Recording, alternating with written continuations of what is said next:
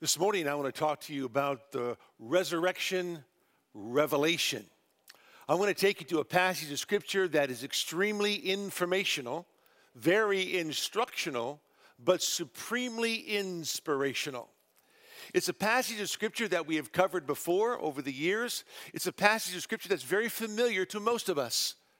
And yet it opens the door for us to understand the power of the revelation of God's holy word. We have just done a series entitled God's Revelation is Your Resolution, based on Proverbs 29, verse number 18, that without a revelation, the people will perish, but happy is the man who keeps the law. The revelation of God is absolutely transformational. It does what nothing else can do. And upon the resurrection of our Lord, we realize that his word is so supreme that the Bible says in 1 Thessalonians 2:13, it effectually works in those who believes. In other words, if you are a believer in the Lord Jesus Christ, God's word does a supreme and unique work in your heart. Every time you read it, every time you hear it preached, God's word does something unique and special because it is the power of the word of God. The question comes in, upon the resurrection of Christ, why is it he only appeared to a few people? Why wouldn't he go to the temple? I mean, after all, he could go to the temple where the veil was rent in two at his crucifixion and stand there and say, Hey, listen, I've given you access into the presence of my Father. You now have access. I have risen from the dead, just like I said. I'm here. The question comes why didn't Jesus do that? Why only appear to a few nondescript believers? Well, Jesus tells us why. He told us through a story he told about a rich man and Lazarus. When the rich man from Hades says to Father Abraham, I beg you, Father, that you send him Lazarus to my father's house. For I have five brothers, in order that he may warn them, so that they will not also come to this place of torment. But Abraham said, They have Moses and the prophets. Let them hear them. But he said, No, Father, Abraham, but if someone goes to them from the dead, they will repent. But he said to him, if they do not listen to Moses and the prophets, they will not be persuaded, even if someone rises from the dead. Listen carefully. The power was not in the resurrection of the Savior, the power was in the revelation of the scriptures. Please understand that. The power was not, and it was a miracle, it was a mighty working power that Jesus Christ rose from the dead. But comparatively speaking, the power was not in the resurrection of the Savior, the power is in the revelation of the Scriptures we need to understand the supremacy and the authority and the veracity of God's holy word. in Luke's gospel, the last chapter, chapter 24, you're going to come to understand that. And I'm going to give you 10 words this morning, 10 simple words that will take us through this text to explain to you the resurrection revelation. It begins this way in verse number 13 of Luke chapter 24. And behold, we'll stop right there. And behold, the first word is time. I want to talk to you about the time. It's very important as to when this event takes place. And this event is going to unveil to us the power of the Word of God. Luke says, Behold. He says that 26 times in the Gospel of Luke. He says it eight times in the book of Acts, and he also wrote the book of Acts. So it's a favorite word of Luke. But it's a word that says, look out, something unexpected is about to happen. So the time is centered around something that's going to happen unexpectedly, which is very true. Because these two individuals on the road to Emmaus did not expect Jesus to show up. They did not expect that. In fact, if you realize that the disciples later this night in Luke 24, they also did not expect Jesus to show up, even after hearing the testimony of the women. That's why they were behind closed doors and they were locked. And Jesus would go through the door and present himself to the apostles. But the timing is very unique. Why? Because it's all about the coming of the Messiah to unveil himself, to reveal himself, and to show the power of his word that had already been spoken. And they missed it. The disciples were people who really didn't expect Jesus to do much of anything. I mean, in Mark chapter 6, after the feeding of the 5,000, Jesus sent them out into a boat in the middle of the sea. He went up into the mountain to pray. And then there was this great, great storm that took place on the sea, and the disciples feared for their lives. So Jesus, seeing them in the middle of the night from the mountain, seeing them straining at the oars in the midst of this storm, would come to them on the sea. He would walk to them on the water. And when they saw him, they were afraid because they thought it was a ghost. They thought they'd really seen a ghost. They didn't expect Jesus to show up in the midst of their crisis, but he did. And that's how you and I live our lives. We live in the, in the realm of the unexpected. We don't expect Jesus to show up and do what it is only he can do. And yet, he is always present with us. And so the time is very, very important.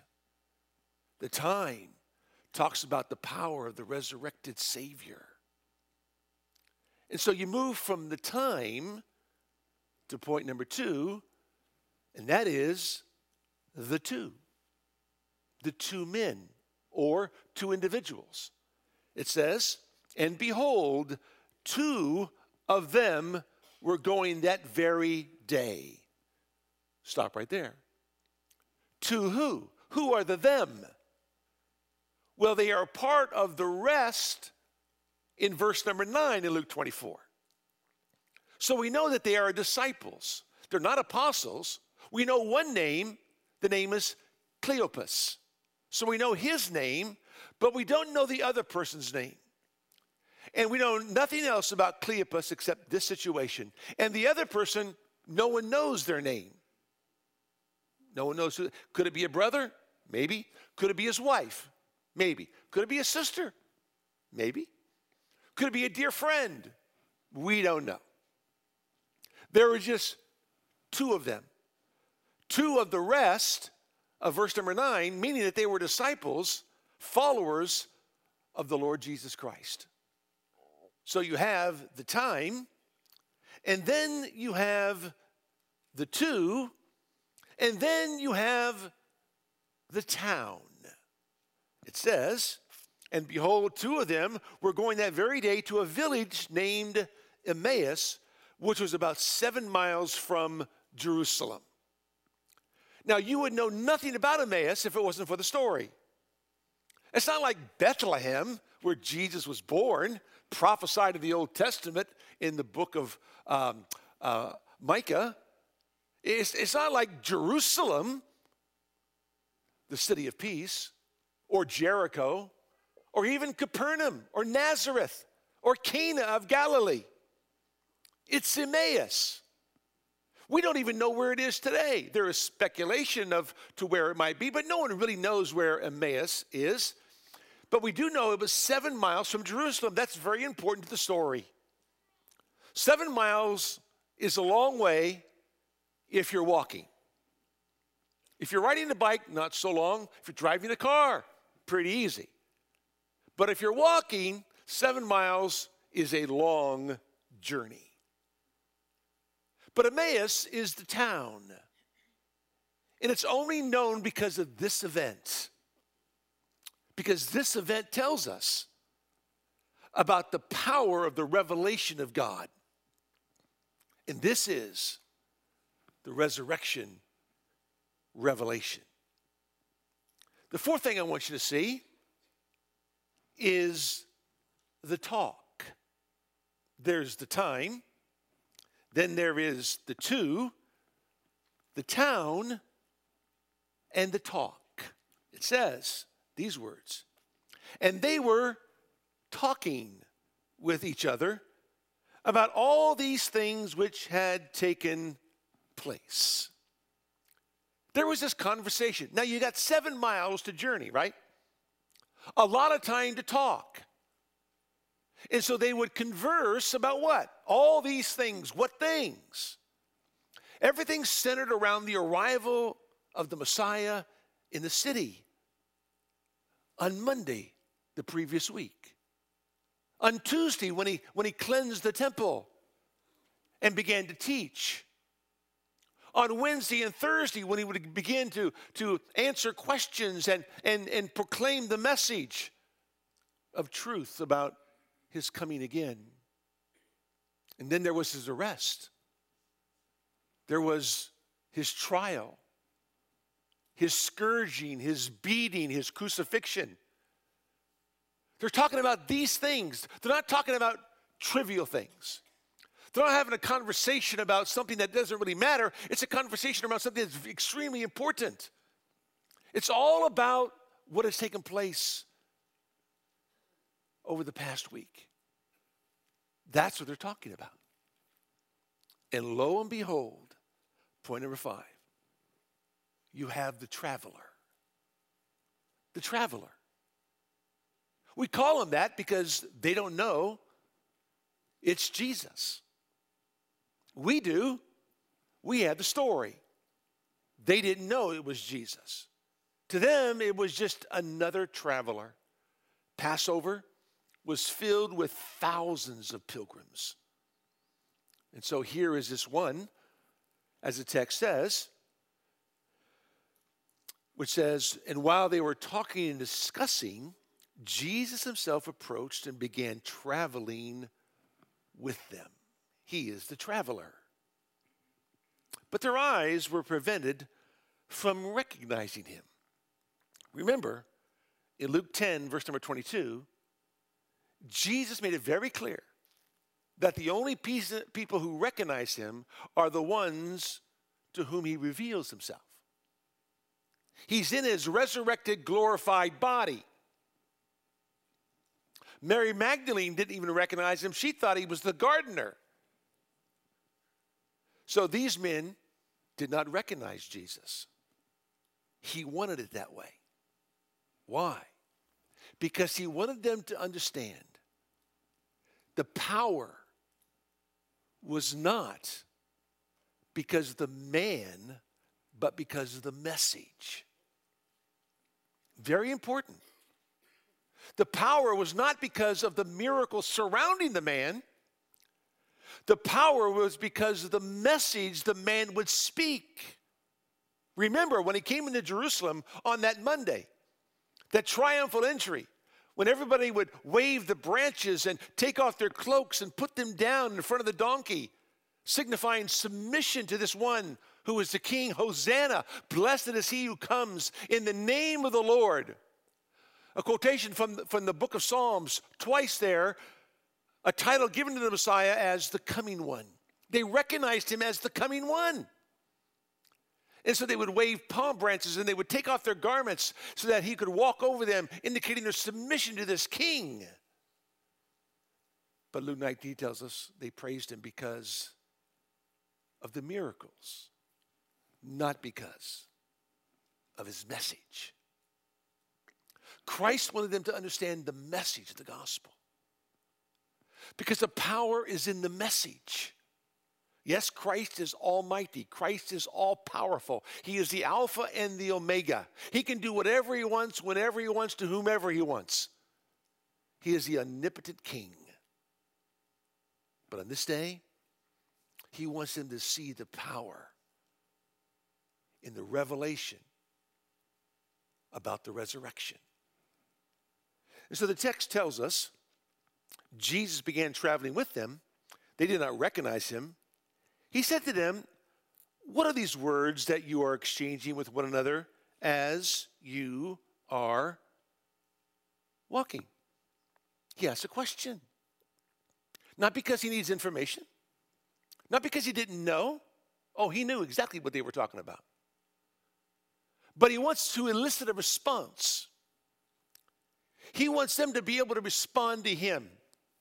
Like any great teacher, he's going to ask questions. So he asked the question, What are you guys talking about? Let me in on the conversation. And Cleopas responds, and they stood still, looking sad. And one of them, named Cleopas, answered and said to him, Are you the only one visiting Jerusalem and unaware of the things which have happened here in these days? Are you completely unaware? Are you completely, listen carefully, ignorant of all that's taken place. How do you miss this? But the ironic thing is, they were the ones who missed it, not Jesus. They missed him. And so they want to they want to tell him, "Look, where have you been? Don't you understand what has taken place over these last few days?" You see, he wants them to hear his words. He could have revealed himself to them. He could have said, I am Jesus, and let them know who he was. But that's not what he wanted to do. Because for three years, they were with him, and for three years, they did not listen. Because if they would have listened, they would have known what had taken place they would have known for certain of the resurrection. But as you see, they did not listen to all that the prophets said. I got news for you. Listening to partial truth or listening partially to truth is not nearly good enough. If you only know some truth, you're going to be sad. Because these guys are sad. They're distraught. They're downcast. They're in despair. Why? Not because they didn't know about Jesus, they knew about Jesus. But they didn't know all they needed to know about Jesus. Because once they knew all they needed to know, no more sadness, no more depression, no more disparity. There was complete joy. The power of the Word of God. Once the Word of God is known, it changes everything about your life. But if you don't know the Word of God, you're in deep trouble. And these were disciples of Jesus, they were followers of Jesus. And so, Jesus in verse 19 says, What things? What are you talking about? What things? Now, he knows the things. He knows all the events. He orchestrated all the events. He was in charge of all the events. He knew exactly all that was going to happen precisely as it took place. But he wants them to speak and listen to their answer. They said to him, The things about Jesus the Nazarene. Isn't that a great response? Jesus the Nazarene. Not, not Jesus the Messiah, not Jesus the King, but Jesus the Nazarene. Remember when they came to get him in the garden in John chapter 18? And Christ went to go meet them at the entryway to the garden? He says, Whom do you seek? What was their response? Jesus, the Nazarene. A term of derision. Why? Well, book of Matthew, second chapter, says that after being warned by God in a dream, he left for the regions of Galilee and came and lived in a city called Nazareth. This was to fulfill what was spoken through the prophets. He shall be called a Nazarene. What good thing comes out of Nazareth? And so when they ask about what things, they begin with Jesus the Nazarene. When the soldiers came to get Jesus, and he asked them, Whom do you seek?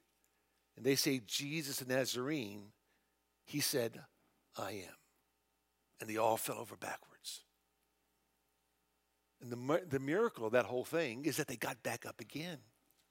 And he asked the same question again Who is it you seek? The same response Jesus the Nazarene. It was a term of derision. And so they say, Jesus the Nazarene, who was what? A prophet. Was Jesus a prophet? Yes, he was. In fact, Deuteronomy 18 tells us that there will be one who is coming who is a greater prophet than Moses ever was, and you're to listen to him. Key phrase listen to the prophet that's greater than Moses. And Jesus was that prophet. And then they say, mighty in deed and word. Oh, he was. They saw his miracles. Never a man spoke like this man spoke. He was mighty indeed in the sight of God and all the people, and how the chief priests and our rulers delivered him to the sentence of death and crucified him. But his leaders didn't crucify him. Jews don't crucify people, Jews stone people. The Romans crucify people. But they saw themselves as part and partial to all that took place. Then they say this, but we were hoping that it was he who was going to redeem Israel. All the infamous but. The butologies of Scripture. But but we were expecting Jesus to do what we wanted him to do. And he didn't do it. We wanted a political ruler. We wanted a military ruler. We wanted a social ruler. We didn't need a spiritual redeemer. We wanted a ruler who would come in and overthrow Rome. And so on that triumphal entry day, we thought, this is it. Here he comes. He's going to go in and overthrow everybody in the palace. But he didn't. Instead, he turned over the money changers in the temple. He ran everybody out of the temple. He didn't do anything they expected him to do. Why? Because of their perception of the Messiah. Listen, if you have a misperception of the Messiah, you're going to miss the Messiah. And they wanted a they wanted a ruler that would redeem them from Roman oppression. So many times we come to church expecting Jesus to do something for us. We don't go to see Jesus for who he is. We go expecting Jesus to do something for us because we perceive that some way, somehow, He's to fix my troubled life. He's to fix all my emotions. If I rub Him a certain way, He's to fix my marriage. Everything's to be so much better because I'm at church and Jesus is to meet my expectations.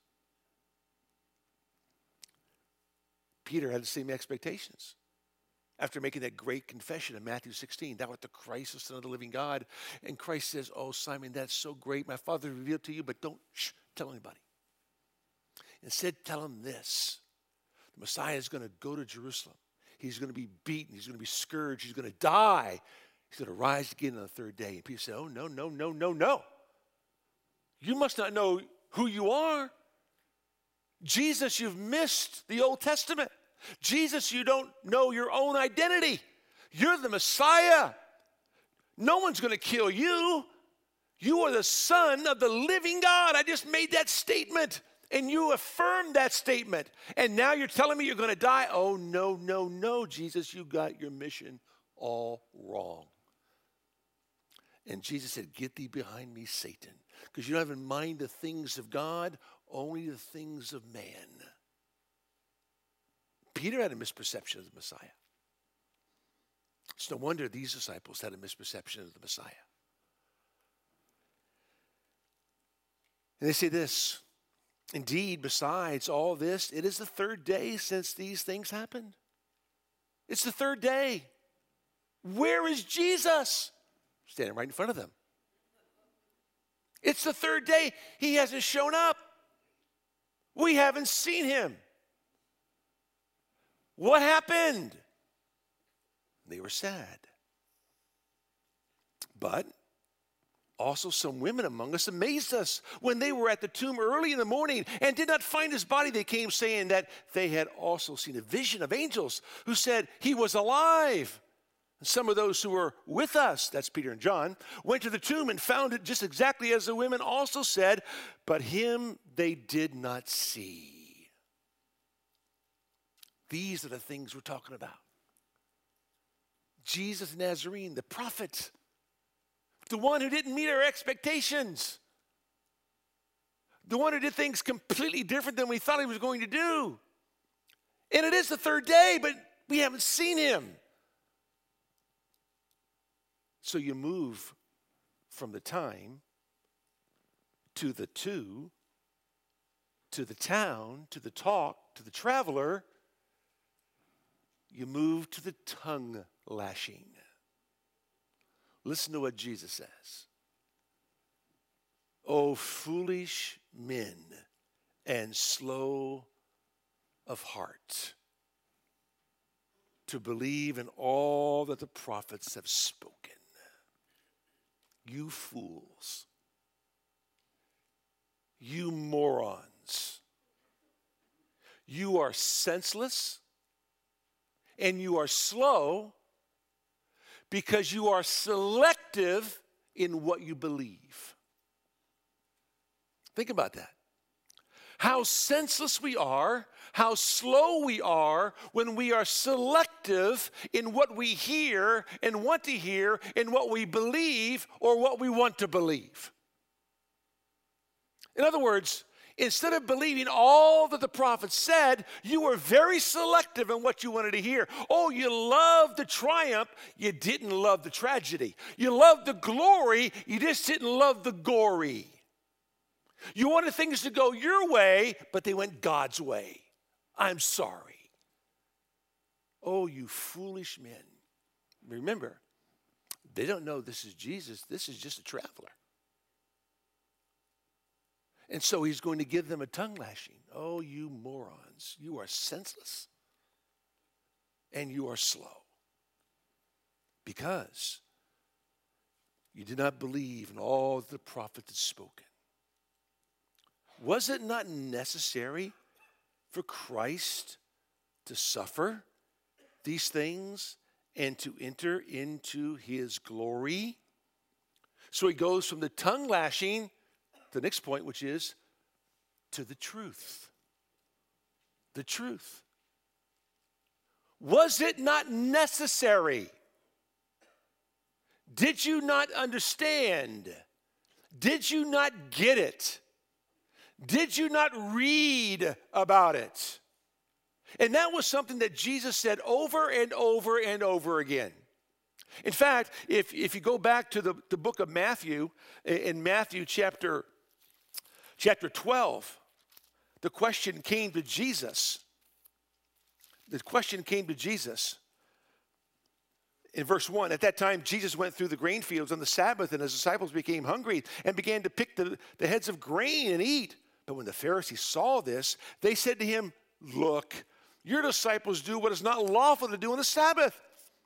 But he jesus said to them have you not read what david did Verse number five, or have you not read in the law that the Sabbath that on the Sabbath, the priests in the temple break the Sabbath and are innocent? In other words, I want to take you back to what you should already know. Have you not read? And then over in chapter 19 of Matthew, the question comes about divorce. And he says, Some Pharisees came to Jesus, testing him and asking, Is it lawful for a man to divorce his wife for any reason at all? But he answered and said to them, Have you not read? You have the Old Testament. You didn't read this? And he goes on to explain what God's law was concerning divorce. And then that, that week of his, his crucifixion, or yeah, the week that he was going to die, it says in, in Matthew chapter 22, when the Sadducees came and asked him about the resurrection, he says these words For in the resurrection they neither marry nor are given in marriage, but are like angels in heaven. But regarding the resurrection of the dead, have you not read what was spoken to you by God? In other words, have you not read? See, that's the answer to every question. Someone says, I need your view on homosexuality. Your answer, have you not read? Because there's an authority on what God says about homosexuality. When someone comes and says, What's your view on, on transgenderism? You say, Have you not read? See, my opinion is irrelevant. What God says is tremendously relevant. When someone comes and asks a question about the eternality of hell, or the existence of hell, or the existence of God, we say, Have you not read? It comes down to reading the truth and believing the truth. When you discipline your children and they say, Why do you spank me, daddy? You say, Have you not read? The answer is in the book of Proverbs. You just read it to them.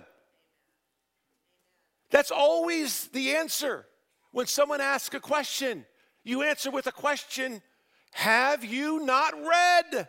It's right here. And so he says, Oh, foolish men, slow of heart. Your senses is slow because you're very selective in what you read. You're very selective in what you hear and what you listen to. That's why Jesus over and over again said, He who has ears to hear, let him hear. Are you listening?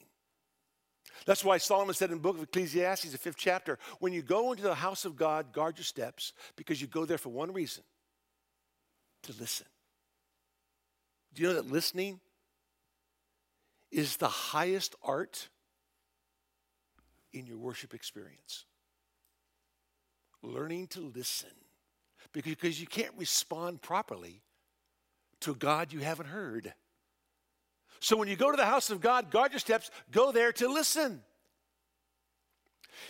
In the book of Revelation, Revelation 2 and 3, Every letter to the church ends this way He who has ears to hear, let him hear what the Spirit says to the churches. Are you listening? Christ said through the writer of Hebrews, don't be sluggish, don't be dull in your hearing. James chapter 1, let every man be swift to the hearing of the word, slow at speaking the word, and even slower at becoming angry at the word, because the anger of man does not produce the righteousness of God. So be very quick to the hearing of the word, That's why our Lord said to Mary in Luke 10, she has chosen the better part. She has chosen to sit and listen. He gives these men a tongue lashing, and then he gives them the truth. Was it not necessary? Did you not read about this? How did you miss this? How did you not get this? So he gives them the truth, and he says these words, or says this is in verse 27 Then, beginning with Moses and with all the prophets, he explained to them the things concerning himself in the scriptures. So you go from the truth to point number, I believe it's eight, the theme. What's the theme? Himself. He begins to explain to them, he takes them back to the law, the Torah, he takes them back to the prophets, major and minor, to help them understand that everything in the Old Testament would point to the Messiah. Did they not know that Jesus was the Son of God? Yeah, they knew that. Did they not know that he was the son of David? Yeah, they knew that. Did they not know that he was the son of man? Yeah, they got that. What did they not know about the atonement? They, the whole Passover celebration was about the atoning work of God and how God would send the ultimate sacrifice. What did they miss? How did they, how did they not get Davidic and Abrahamic promise? Oh, they got that. They just didn't get the gory part. They didn't want to hear about the death thing. Even though Jesus would say it over and over and over again, they were like, can't hear you, can't hear you. They would begin arguing about who was the greatest in the kingdom. They said, Lord, we don't want to hear about that. They don't want to hear about death. Nobody wants to talk about death. The study of thanatology, great study. But Jesus was going to die. A dead Messiah did them no good. A dead Messiah doesn't take them out of Roman oppression. They need a living Messiah. So a dead Messiah was not a part of their conversation. They didn't want to believe all that the prophets said about a dead Messiah. They just wanted a living Messiah. A political, military ruler. So he takes them back to the Old Testament because the whole, whole Old Testament is centered around one person the Redeemer, the Deliverer, the Savior, the Messiah. It's all about Christ. And yes, very clearly in the Old Testament, it talks about the death of the Messiah. Whether it's Psalm 22, whether it's Daniel chapter 9, whether it's Zechariah chapter 12, it speaks clearly about the death of the Messiah. But they were very selective in what they read and very selective in what they listened to. But you will note that the reason they were sad the reason they were depressed was because they were not willing to listen to all that the prophets said. Think about that. Think about your life. Think about your attitude. Think about your distressed, despairing spirit. Think about the times that you're down. Think about the times that you are out of it and you're sad, very, very possibly could be it's simply because you are unwilling to listen to all that the prophets have said. Because the Word of God consoles. See, that's, that's the next point. Because the next point, point number nine, is the transformation. He's going to transform their depression into jubilation. He's going to transform their bad attitude and give them a glorious, great attitude. He's going to take them from the, the pit of despair and raise them to the palace of delight by only, listen, only revealing the truth by only giving them the theme himself. Because you see, what transforms them, listen carefully, is not the Messiah. It's the message that he gives because you see, they don't know he's the Messiah. They have no idea who this guy is. And so as you read on, it says this And they approached the village where they were going, and he acted as though, they were, though he were going farther. But they urged him, saying, Stay with us, for it's getting toward evening, and the day is now nearly over. There's something unique about the believer, listen carefully, about the believer who doesn't want to stop listening to truth. The believer wants to hear more and more truth. They don't want to stop. No, no, no. Where are you going to go? Come back here. It's getting toward night. You got to be here with us. Stay with us. We want to hear more about what you have to say. We don't want to be slow of heart. We don't want to be senseless. We don't no longer want to be selective. Explain to us more. That's the heart of the believer. He just can't get enough truth. He wants more and more truth. And this is their attitude. Remember, they had no idea this is Jesus. They'd heard him for three years and evidently didn't listen very well to what he said. So you read on, it says, So he went in, stayed with them.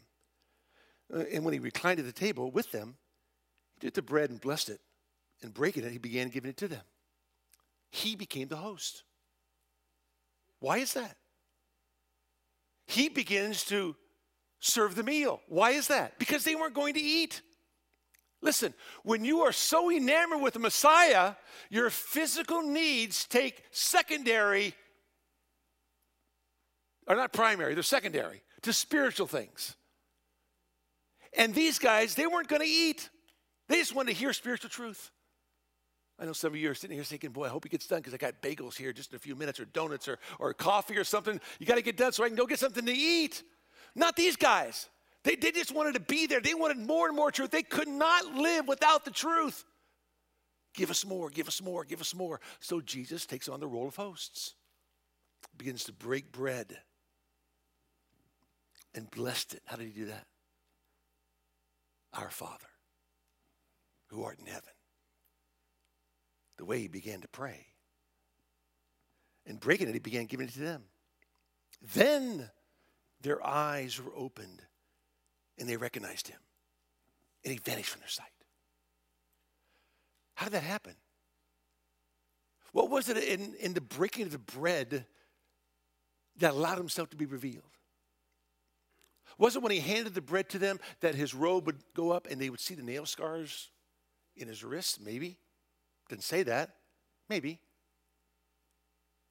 But our Lord allowed himself to be seen. And then he vanished just like that. And what was the response? Wow! Did you see Jesus? Jesus is risen. He's right here. Oh man, this is so great. We got to Instagram this, man. We got to get it out there. This is amazing. We just saw Jesus. No, that's not the response. Listen to the response. They said to one another, Were not our hearts burning within us while he was speaking to us on the road, while he was explaining the scriptures to us? Were not our hearts ablaze with fire? Jeremiah 29 32. God's word is like a fire, right? Our hearts were set ablaze, not because we saw him, but because we heard what he said as he explained the revelation of God to us. The power was not in the resurrected Savior, the power was in the revelation of the scriptures. See that? That's the power of the Word of God. It's transformational.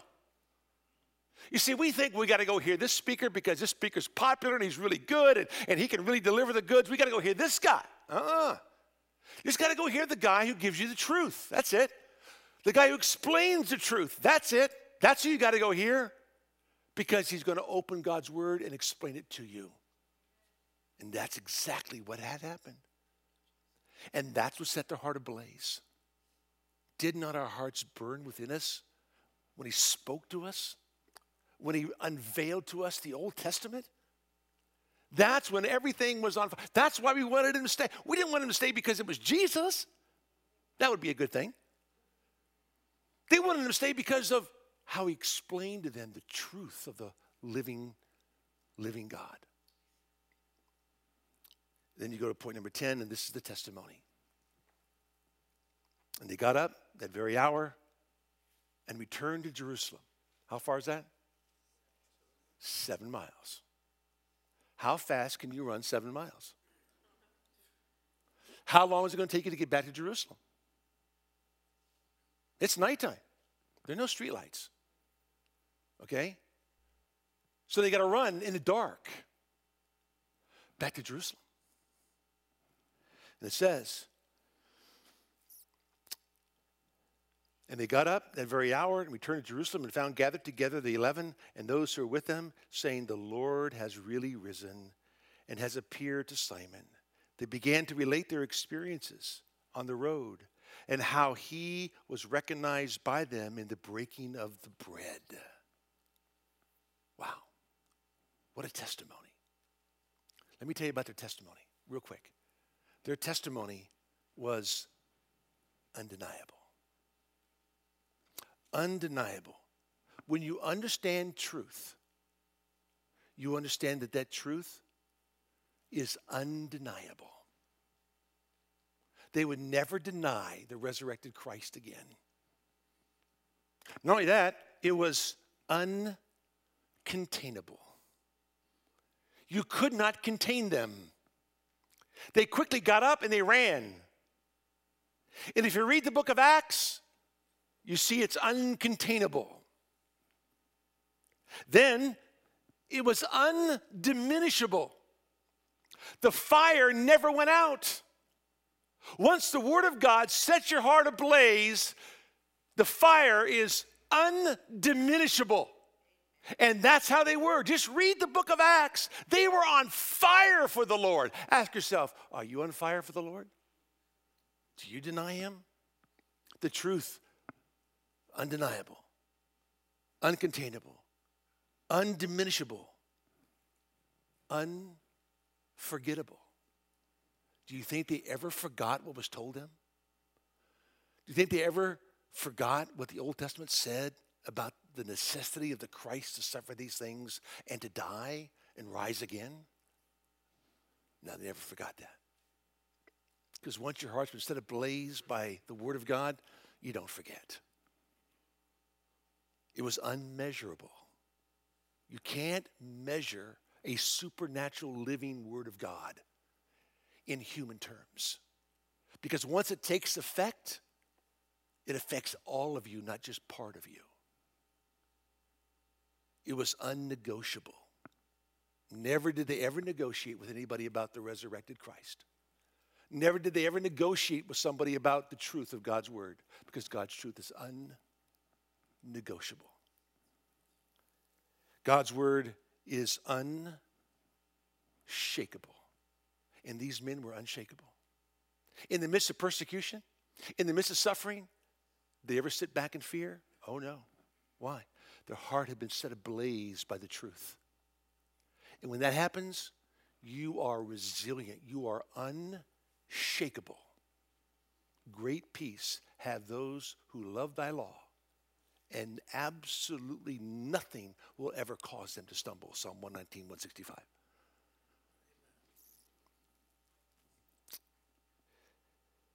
In truth, understood is unrestrainable. In other words, the songs they sang, the words they spoke, could not be restrained any longer. It was a bursting forth of truth. And as you read the book of Acts, they began to spread God's truth everywhere. That's the power of the Word of God. That's the resurrection revelation. Men who were depressed, downtrodden, they knew the Old Testament. They had heard Jesus, they had walked with Jesus, but they were depressed because they did not understand and believe all that was spoken.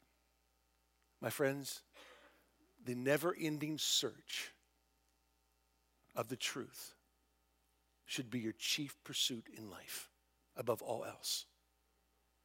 For once you know what God says, everything in your life changes, just like it did for these men.